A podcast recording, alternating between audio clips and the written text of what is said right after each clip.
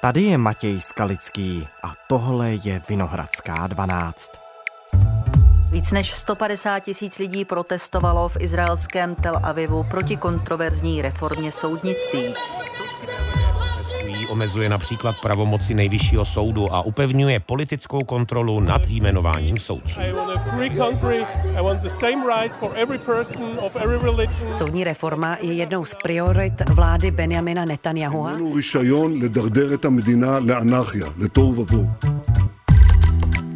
Je to možná největší krize od vzniku Izraele. Plánovaná justiční reforma vyvolala masové demonstrace. O co vládě Benjamina Netanyahu jde a proč ohrožuje demokratické základy své země? Ptám se Ireny Kalhousové, ředitelky Herzlova Centra izraelských studií na Univerzitě Karlově.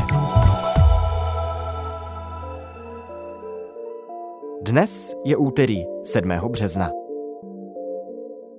Dobrý den, vítejte ve Vinohradské 12. Dobrý den, děkuji za pozvání. V Izraeli jsou teď masové demonstrace. Ta poslední byla teď o víkendu, pokud se nemýlím. Desítky tisíc lidí v ulicích, ale ono to trvá už dva měsíce nebo devět týdnů asi.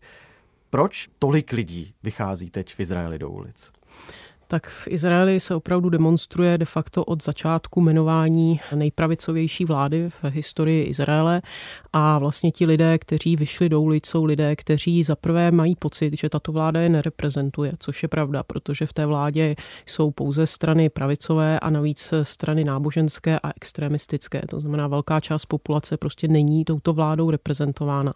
A navzdory tomu tato vláda připravila balíček, kterým říká reformy, hmm. ale nejde o reformy reformy, jde de facto o změnu eh, systému. Dalo by se možná říct i o změnu režimu. Takže spousta Izraelců má prostě pocit, že Izrael tak, jak ho znají, zmizí, že prostě bude ohrožena eh, jakoby ta základní demokratická existence nebo charakteristika státu Izrael a proto vlastně desetitisíce lidí vychází do ulic pravidelně každou sobotu plus ještě většinou jeden den v týdnu, když se právě v Knesetu projednává jeden z těch zákonů, který by měl zavést eh, ty nové pořádky. A ta atmosféra na těch demonstracích je jaká? Skutečně je to tak, že jde o nějaký silný osudový okamžik v historii země? Tak je potřeba říct, že Izraelci jsou opravdu velmi političtí a v Izraeli se demonstruje velmi, velmi často. Hmm. Ale na druhou stranu pravda je, že zdá se, že tyto demonstrace opravdu mají takový jakoby mnohem hlubší náboj nebo takový existenční náboj. Mnoho Izraelců si prostě myslí, že pokud ty reformy projdou, pokud to je ta cesta, kterou Izrael do budoucna půjde, takže to prostě nebude země, ve které budou schopni a ochotní žít.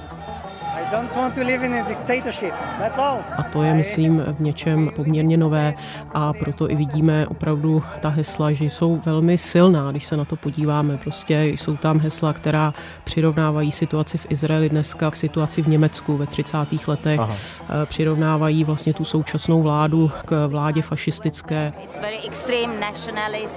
Uh,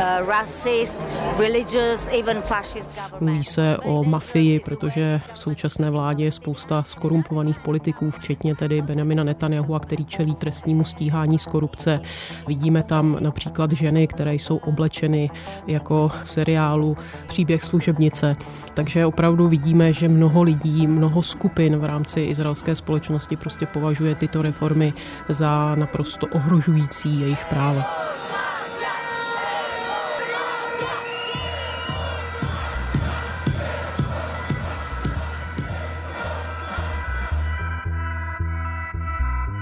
Ta situace v ulicích už je poměrně divoká. Díval jsem se, policie proti demonstrantům zasahuje. Já bych neřekla, že je divoká, já bych řekla, že na to, kolik eh, desítek tisíc lidí v těch ulicích je, tak jsou ty demonstrace velmi zatím relativně klidné a mhm. organizované, ale je pravda, že vždycky se najde nějaká skupinka lidí, která se například snaží prorazit policejní záterasy. A to, o čem vy mluvíte, byl jeden den, kdy vlastně policie zasáhla naprosto bezprecedentně na Tel Aviv, použila vodní děla, použila slzný plyn a už se to prošetřuje, protože se zdá, že to bylo naprosto neadekvátní a uvidíme, kam až to povede, ale nicméně vlastně Izraelci, eh, myslím si, teď pocitují to, že ta vláda opravdu je připravena jít mnohem dál, než byli ochotní jít eh, předchozí vlády a že prostě v tuto chvíli v Izraeli vládne úplně úplně jiný typ politiků, než byli dosud zvyklí. Prostě minister policie je radikální politik, který je připraven vlastně použít i radikální metody proti poměrně mírovým a klidným demonstracím.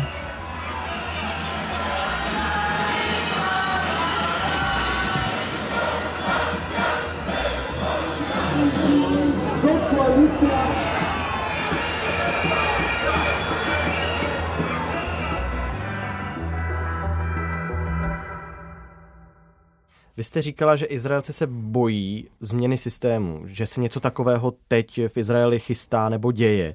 O co přesně jde? Tak vlastně jde o to, že tato vláda, a tam je potřeba ještě říct, ona eh, sice samozřejmě má v Knesetu většinu, ale opravdu zvítězila o pár desítek tisíc hlasů. To znamená, není to tak, že 70% Izraelců hlasovalo pro tuto vládu. Tak tato vláda vlastně předložila návrhy na změny v justici, justiční reformu. Uh-huh. A ta justiční reforma, jak mnozí říkají v Izraeli, není reformou, ale je destrukcí toho systému, eh, jak ho známe dosud. Hlavním cílem cílem je omezit pravomoce nejvyššího soudu, což eh, je něco, o co se pokouší mnohé vlády. V Izraeli je ten problém, že Izrael nemá ústavu a Izrael nemá senát. To znamená vlastně nejvyšší soud je opravdu ta jediná instituce v Izraeli, která je schopna korigovat kroky vlády, kroky parlamentní většiny. A je pravda, že v 90. letech minulého století se izraelský nejvyšší soud eh, pod vlivem svého předsedy Ahrona Baraka stal více aktivizačním. To znamená, on opravdu začal do určité míry interpretovat eh, ty zákony a například eh, prostě prohlásil určité zákony za natolik důležité, že mají do určité míry ústavní charakter. A mhm. jedná se především o zákony, které mají zaručit rovnost práv. Vlastně se jedná o lidská práva. A tyto zákony prohlásil za prostě zcela zásadní a pokud jakýkoliv zákon by naboural odehrával právě například eh, rovnost práv, tak ten zákon může být prostě nejvyšším soudem zastaven. No a prostě eh, proti tomuto eh, více aktivnímu nejvyššímu soudu se začínala formovat koalice, která je především koalice konzervativních poslanců a poslankyň a také náboženských poslanců a poslankyň. A vlastně už dlouhodobě namítají, že ten nejvyšší soud je příliš silný a že by ta pozice se měla trošku oslabit, aby se vyrovnala ta rovnováha mezi parlamentem a nejvyšším nejvyšším soudem. Navíc ještě argumentují tím, že nejvyšší soud není příliš reprezentativní, protože v něm jsou především aškenástí židé, to znamená, není tam zastoupena zhruba polovina populace v Izraeli, která má původ v arabských zemích a na Blízkém východě a v severní Africe a že v něm také nejsou příliš zastoupeny jiné menšiny. Což je tedy pravda. No a poté, co se Benjamin Netanyahu dostal do vlády, tak si přizval do své koalice politické strany, velmi extremistické politické strany, které prostě přesně přesně věděli, že vlastně nejvyšší soud je v úvozovkách jejich nepřítel, mají-li být schopni prosadit některé ze svých plánů. Takže vlastně de facto okamžitě poté, co Benjamin Netanyahu tu vládu uvedl do úřadu, tak eh, předložili tuto reformu. Na tom je ještě zajímavé to, že oni jsou opravdu nesmírně připravení, že je vidět, že oni opravdu se na to chystali.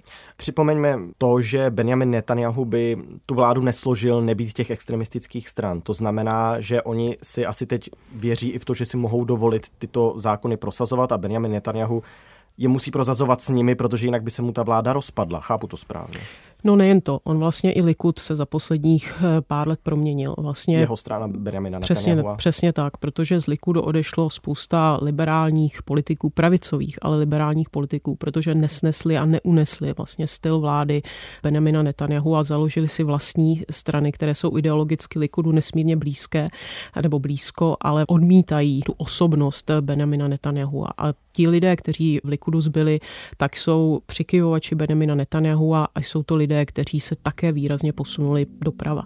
To znamená, v mnohem Likud dneska je spíš eh, strana, dalo by se říct, více napravo než do středu. Takže to není pouze, eh, že by to ti radikálové táhli, ale minister spravedlnosti je z Likudu. Netanyahu člověk, který je tou jednou z hlavních tváří těch navrhovaných změn.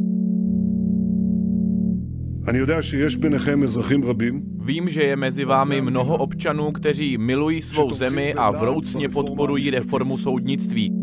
Řekl v projevu izraelský premiér Benjamin Netanyahu. Vím také, že je mezi vámi mnoho dalších občanů, kteří rovněž milují tuto zemi a kteří se stejným zápalem proti reformě vystupují. Ale v demokracii existují jasná pravidla, jak vést diskuzi. Existují červené linie, které nelze překročit. A nezáleží na tom, jak hluboká, bouřlivá a emotivní debata je.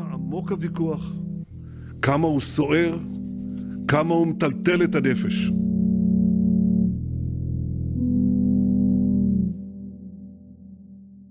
Jaké dopady může mít ta justiční reforma, pakliže se jí podaří prosadit? Ona prošla prvním čtením? Přesně tak. Proti té reformě se staví odborná veřejnost, proti té reformě se staví prezident, proti té reformě se samozřejmě staví opozice, nemluvě o těch obrovských demonstracích, ale ta vláda, protože má většinu 64 hlasů, tak je schopna prosazovat ty reformy velmi, velmi rychle, nebo ty nové zákony. A to je další obrovský problém, že přeci jenom jedná se o tak zásadní změnu, že je naprosto nepřijatelné, aby k té změně docházelo bez nějaké zásadní diskuze. Ale prostě tato vláda chce mít tyto věci schválené co nejrychlejš, aby mohla pokračovat v dalších změnách, které má naplánovány a chce jet vládnout eh, do dubna. A o jakých změnách se, pardon, bavíme? Co všechno má tedy vláda v plánu? Co se může stát v momentě, kdy bude oslaben ten nejvyšší soud? Tak eh, bude si moc prosazovat zákony, které ona považuje za důležité a my víme, jaká je charakteristika těch politických stran, které tam jsou. To znamená další, co má tato vláda v plánu a není to nic tajného, prostě ta koleční smlouva je veřejná, tak oni chtějí výrazně posílit židovský stát nebo charakter, židovský charakter Izraele na úkol demokratického charakteru Izraele, což v praxi znamená, že nežidovští občané budou v mnohem slabší pozici, ale nejen to, ten židovský charakter bude definován na základě ortodoxní verze judaismu, což je verze judaismu, kterou vyznává v Izraeli, ale i mezi židy mimo Izrael malá skupina. Mluvíme v Izraeli o nějakých, řekněme, 10-12%. Tato doktrína bude určovat to, co znamená židovský. Uh-huh. A to znamená, bude to diskriminovat nejen nežidovské obyvatele Izraele, bude to diskriminovat i židovské obyvatele Izraele. Už se mluví o tom, že by ve veřejném prostoru byla zaváděna pravidla, která jsou podle této doktríny. Například dělení veřejného prostoru na muže a ženy. Bavíme se třeba Aha. o veřejné dopravě. Uh-huh. A nemluvíme pouze o veřejné dopravě, která obsluhuje ortodoxní populaci, ale mluvíme například o veřejné dopravě obecně. Samozřejmě nevím, jestli to dojde tak daleko, ale je to něco, co jistě by se jim líbilo. Líbilo by se jim dělení například eh, parků, pláží na muže a ženy. Některé už jsou rozděleny, aby prostě i ortodoxní židé mohli chodit na pláž, ale samozřejmě je to pouze ve vymezeném prostoru. A tohle jsou všechno, pardon, věci, které by ten nejvyšší soud eh, nějakým způsobem oponoval, ale už bude tak oslabený, že nebude mít ten vliv. Ano, to už nejvyšší soud oponuje velmi pravidelně. To jsou věci, které opakovaně nejvyšší soud rozhodl proti těmto rozhodnutím, ale pokud eh, ta reforma projde v té podobě, tak jakékoliv rozhodnutí nejvyššího soudu bude moci být přehlasováno prostou většinou parlamentu. To znamená 61 hlasů. To znamená, ten nejvyšší soud bude vlastně de facto jenom taková instituce do počtu. No a to je například jeden z těch plánů. Chtějí změnit eh, kurikula ve škole, eh, aby se více zdůrazňoval ten nacionální charakter, židovský charakter státu na úkor diskuzí o demokracii, lidských právech, arabské menšině. Tak to je jedno téma. Další téma, které bude tuto vládu zajímat, a to víme, je oslabení veřejnoprávních médií, protože veřejnoprávní média, konec konců my to známe od nás velmi dobře a z našeho regionu prostě veřejnoprávní média se těžko kontrolují a tato vláda nemá veřejnoprávní média pod kontrolou, takže chce privatizovat a argumentují takovým tím biznisovým jazykem, že prostě pokud jsou to média kvalitní a pokud to lidé chtějí, tak si to přeci na tom trhu své místo najde. Není třeba, aby veřejnoprávní média měla finance ze státního rozpočtu. Zaznívají tam hesla jako veřejnoprávní média nemají v Izraeli své místo, co jsem tak zaslechl. Ano a zaznívá tam minister pro komunikace, řekl, že veřejnoprávní média jsou příliš levicová. Může dojít k posílení protipalestinské legislativy? No, záleží, co myslíte proti palestinské. Pokud ti myslíme eh, proti palestincům žijícím v Izraeli, to znamená lidé, kteří mají ano. izraelské občanství, tak eh, nevím, jestli dojde nějaké posílení protipalestinské legislativy, to ani tolik možná ne, ale prostě ta jejich pozice bude výrazně slabší, protože ten stát bude definován jako etnický stát židů a ti, kteří nebudou do této kategorie spadat, tak budou automaticky výrazně oslabení. Ona už teď ta situace není ideální, ale prostě myslím si, že Izrael ve své minulosti opravdu opravdu prokázal, že se snaží, aby se ty židovsko-arabské vztahy v Izraeli prostě, aby k nějaké integraci a soužití, aby se na to minimálně pracovalo. Ale v tomto případě opravdu to bude zcela otevřeně stát, který bude preferovat a prosazovat tu židovskou linku na úkor rovnosti všech občanů před zákonem. No v poslední době eskaluje to napětí mezi Palestinci a Izraelci. To je ta druhá otázka, to jsou palestinci, kteří nemají izraelské občanství a to jsou ti, kteří žijí tedy na okupovaných územích nebo v pásmu Gazy. Ano. A tam samozřejmě si myslím, že minimálně ta jedna politická strana, která je součástí té koalice, která se jmenuje náboženští sionisté, tak eh, v tom dlouhodobém výhledu jim jde především o ten západní břeh a proto potřebují ty reformy mimo jiné, protože jim vlastně jde o to, aby se západní břeh neboli ta okupovaná území v jejich ideálním scénáři scénáři anektovala a stala se součástí Izraele, ale samozřejmě s tím, že Palestinci, kteří žijí na těchto územích, nedostanou izraelské občanství, protože v tom případě by v tom novém Izraeli neměli židé většinu. To znamená, ta jejich představa je velmi problematická, protože by to vlastně znamenalo naprosto otevřený apartheid, kde prostě část obyvatel, kteří by byli židé, tak by měli výrazně lepší postavení než ti nežidovští obyvatele, palestinci.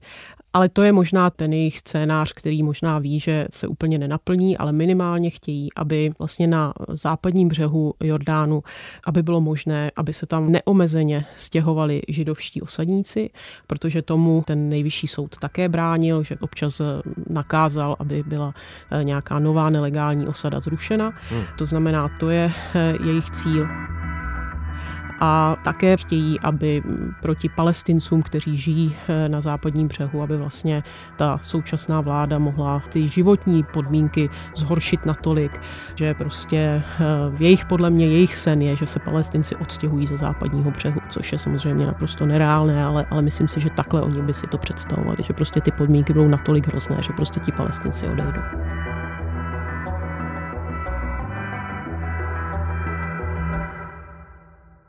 Jak se na tohleto všechno dívají Spojené státy, velký spojenec Izraele?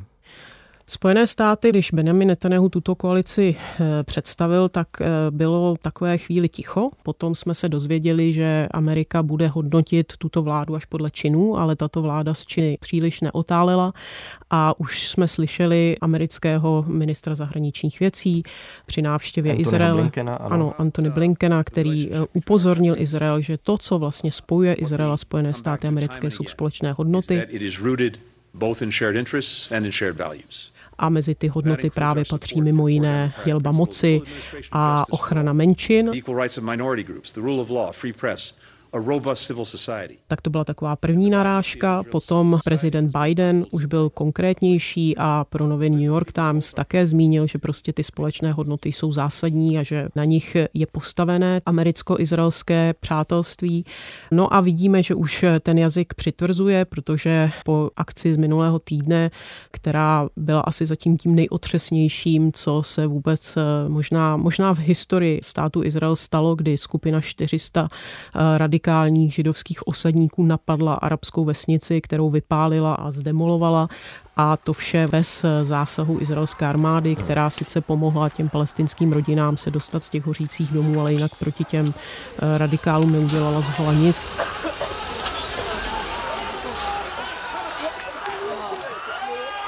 Tak tento čin eh, americká administrativa nazvala nechutným.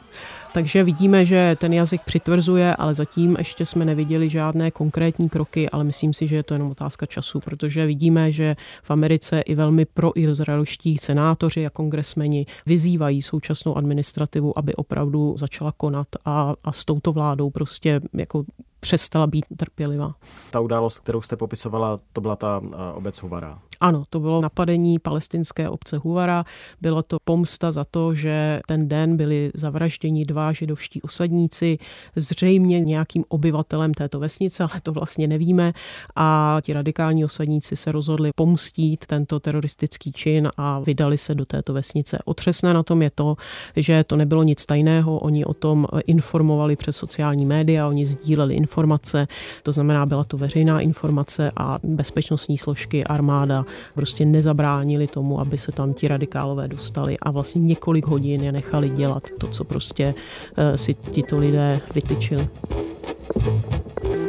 Ministr izraelské vlády Bezalel Smotrič vyzval ke srovnání palestinského města Huára se zemí, kde palestinec zastřelil dva osadníky. Žářský útok stovek židovských osadníků. Palestinský terorista zabil sedm Izraelců u synagogy, zorganizovali pogrom na tamní arabské obyvatele. Má být doslova vymazána z mapy. Izraelci zabili deset palestinců, z toho tři civilisty. Homofoba. Stovky osadníků zapalovali domy a auta. Předejít teroristickému útoku padali izraelské novináře i vojáky. Přes 100 dalších zranili, zabíjeli v Nábulusu 11 lidí, zapalovali, zabíjeli, zastřelili byli 10 vojenců i civilistů. Byl někdy stát Izrael v takových problémech od svého vzniku, jako je nyní v roce 2023?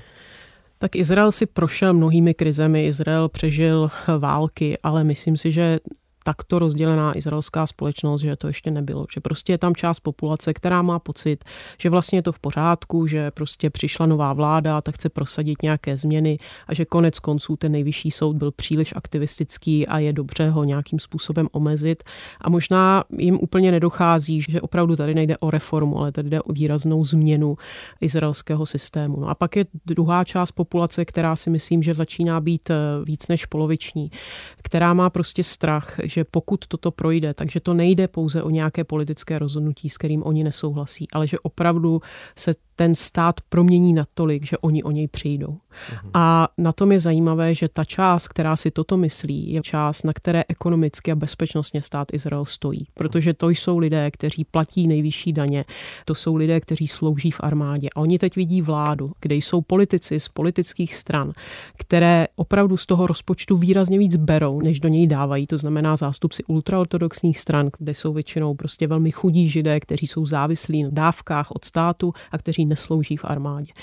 Minister pro policii, prostě Itamar Ben-Gvir, jeden z těch největších rasistů a radikálů v izraelské vládě, nebyl kvůli svému radikalismu ani přijat do armády. A tito lidé teď určují politiku. Hmm. Zatímco prostě lidé, kteří opravdu sloužili v armádě, slouží v armádě nebo posílají své děti do armády a kteří platí daně, které jsou v Izraeli nesmírně vysoké, tak najednou mají pocit, že tato skupina lidí vlastně jim unáší stát.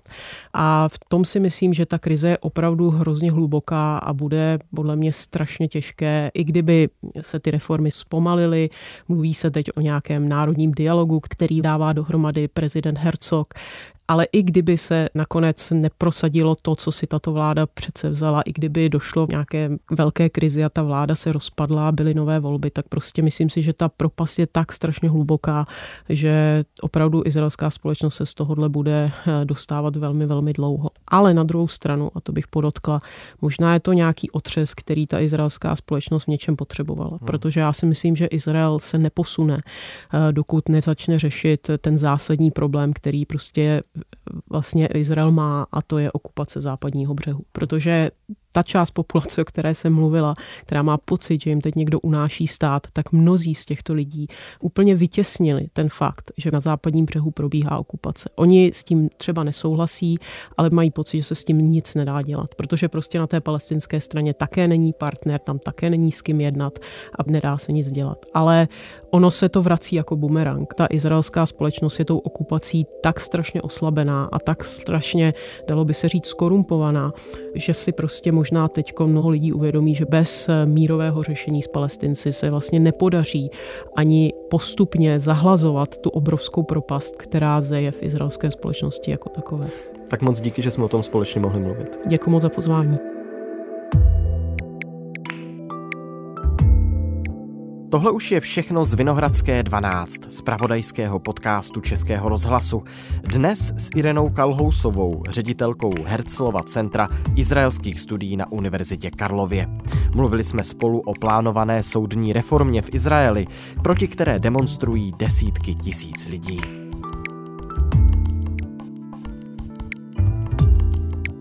Další epizodu už chystáme, najdete ji po půlnoci ve všech podcastových aplikacích. A jsme i na webu iRozhlas.cz a to každý všední den v 6 hodin ráno. Naslyšenou zítra.